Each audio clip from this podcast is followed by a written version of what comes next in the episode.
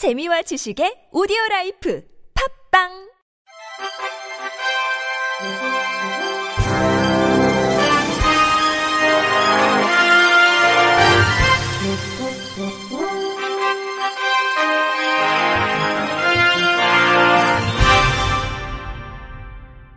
청취자 여러분 안녕하십니까?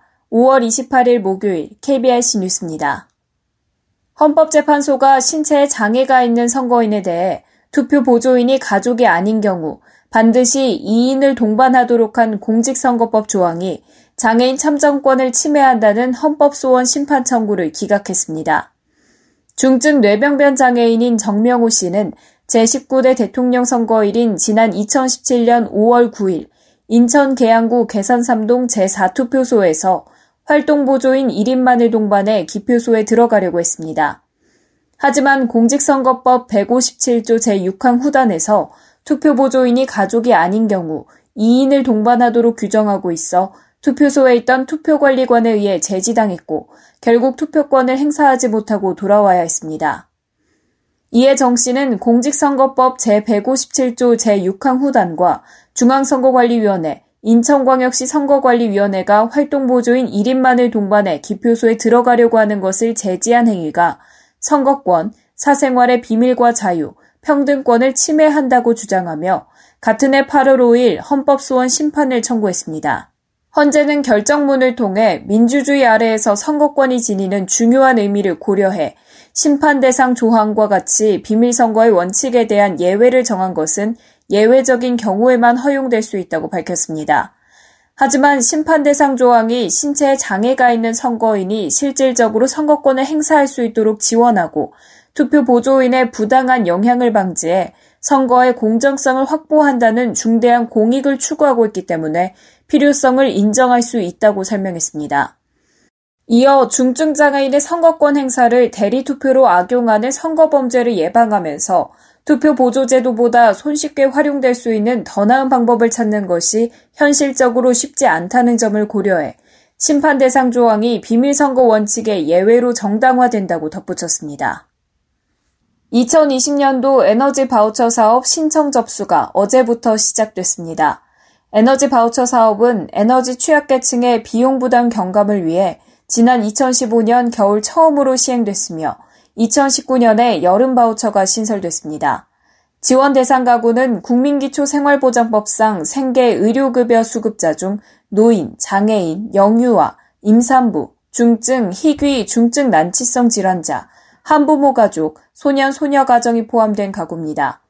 지원 금액은 1인 가구 9만 5천 원, 2인 가구 13만 4천 원, 3인 이상 가구 16만 7천 원으로 차등 지급됩니다. 신청 접수는 오는 12월 31일까지로 주민등록상 거주지 읍면동 행정복지센터를 방문해 신청할 수 있으며 거동이 불편하거나 도움이 필요한 경우 담당 공무원의 직관 신청도 가능합니다. 지난해 지원받은 가구 중 주소, 가구원 등 정보 변경이 없는 대상자는 자동 신청되며 가구원 수 변경은 6월 26일까지 신청해야 합니다. 여름 바우처는 7월 1일부터 9월 30일까지 겨울 바우처는 10월 14일부터 내년 4월 말까지 사용할 수 있으며 여름 바우처 사용 후 잔액은 겨울 바우처로 사용 가능합니다. 한국농아인협회와 코레일이 청각 언어장애인 철도 이용 편의를 높이기 위한 종합대책을 마련했습니다. 먼저 서울역을 비롯한 전국 주요 역사에 수어 영상 전화기와 필기도구 비치, 수어 영상 전광판 설치, 긴급 상황에서 수어 영상 안내와 비상시 안내 강화 등이 담겼습니다.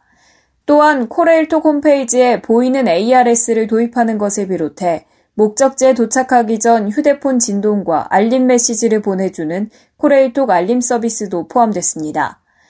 변승일 한농협 회장은 이번 종합대책으로 인해 많은 농인들의 여행 자유와 권리가 신장되길 바라며 앞으로도 불편한 사항에 대하여 지속적인 협의를 통해 개선해 나가겠다고 밝혔습니다. 제18회 서울장애인 인권영화제가 오늘부터 30일까지 서울대학로 마로니에 공원에서 열립니다. 이번 영화제는 나를 보라를 슬로건으로 사정 공모작 중 선정된 10편과 장애인들의 권익을 주제로 한 국내외 초청작 4편 등 총 14편의 영화가 상영됩니다. 모든 상영작의 관람료는 무료이며 10편의 선정작에는 수어 자막과 화면 해설이 포함되어 있습니다. 또한 영화제 상영 기간 내내 수어와 문자 통역을 현장에서 지원해 모두가 영화를 즐길 수 있는 환경을 마련합니다. 공동 조직위원장을 맡은 문경란 전 서울시 인권위원회 위원장은 올해 서울 장애인 인권영화제가 취약한 자들의 목소리와 관점을 존중하고 그로부터 어떻게 살아야 할지를 배우는 시간이 됐으면 한다고 밝혔습니다. 장애인 먼저 실천 운동본부가 오는 6월 8일부터 22일까지 2020년 옆자리를 드립니다 공동사업단체를 모집합니다.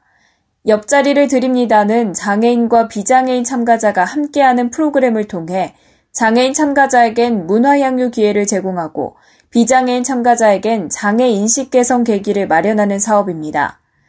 올해는 참가자가 지속적으로 교류할 수 있도록 다회성 프로그램을 최대 4회까지 확대 진행하며 비대면 프로그램도 신청 가능합니다. 또한 개인 위생 관리를 위해 참가자에게 위생용품도 지원합니다. 참여를 희망하는 단체는 홈페이지에서 옆자리를 드립니다 공동사업 계획안을 참고해 참여 신청서 및 계획안을 작성한 후 이메일로 접수하면 됩니다. 서울시와 서울관광재단이 오는 6월 서울근교 다누림 시티 투어 이벤트를 실시합니다. 대상자는 장애인, 만 65세 이상, 임산부, 영유아 등 서울에 거주하는 관광 약자이며 본인 포함 총 4명까지 참여할 수 있습니다. 이벤트 코스는 서울 근교 경기권 당일 여행 알찬 여행 코스와 경기 강원권을 포함하는 1박 2일 테마 여행 코스 중 선택하면 됩니다. 알찬 여행은 문화예술을 체험할 수 있는 용인 한국민속촌과 경기도 어린이 박물관을 관람하는 코스로 6월 12일에 운행됩니다. 테마 여행은 자연을 만끽할 수 있는 남이섬, 소양강, 아침고요 수목원을 관람하는 코스로 6월 25일과 26일 1박 2일 일정입니다. 이벤트 여행 참가비는 무료이며 1박 2일 테마 여행의 경우 숙박비도 지원합니다.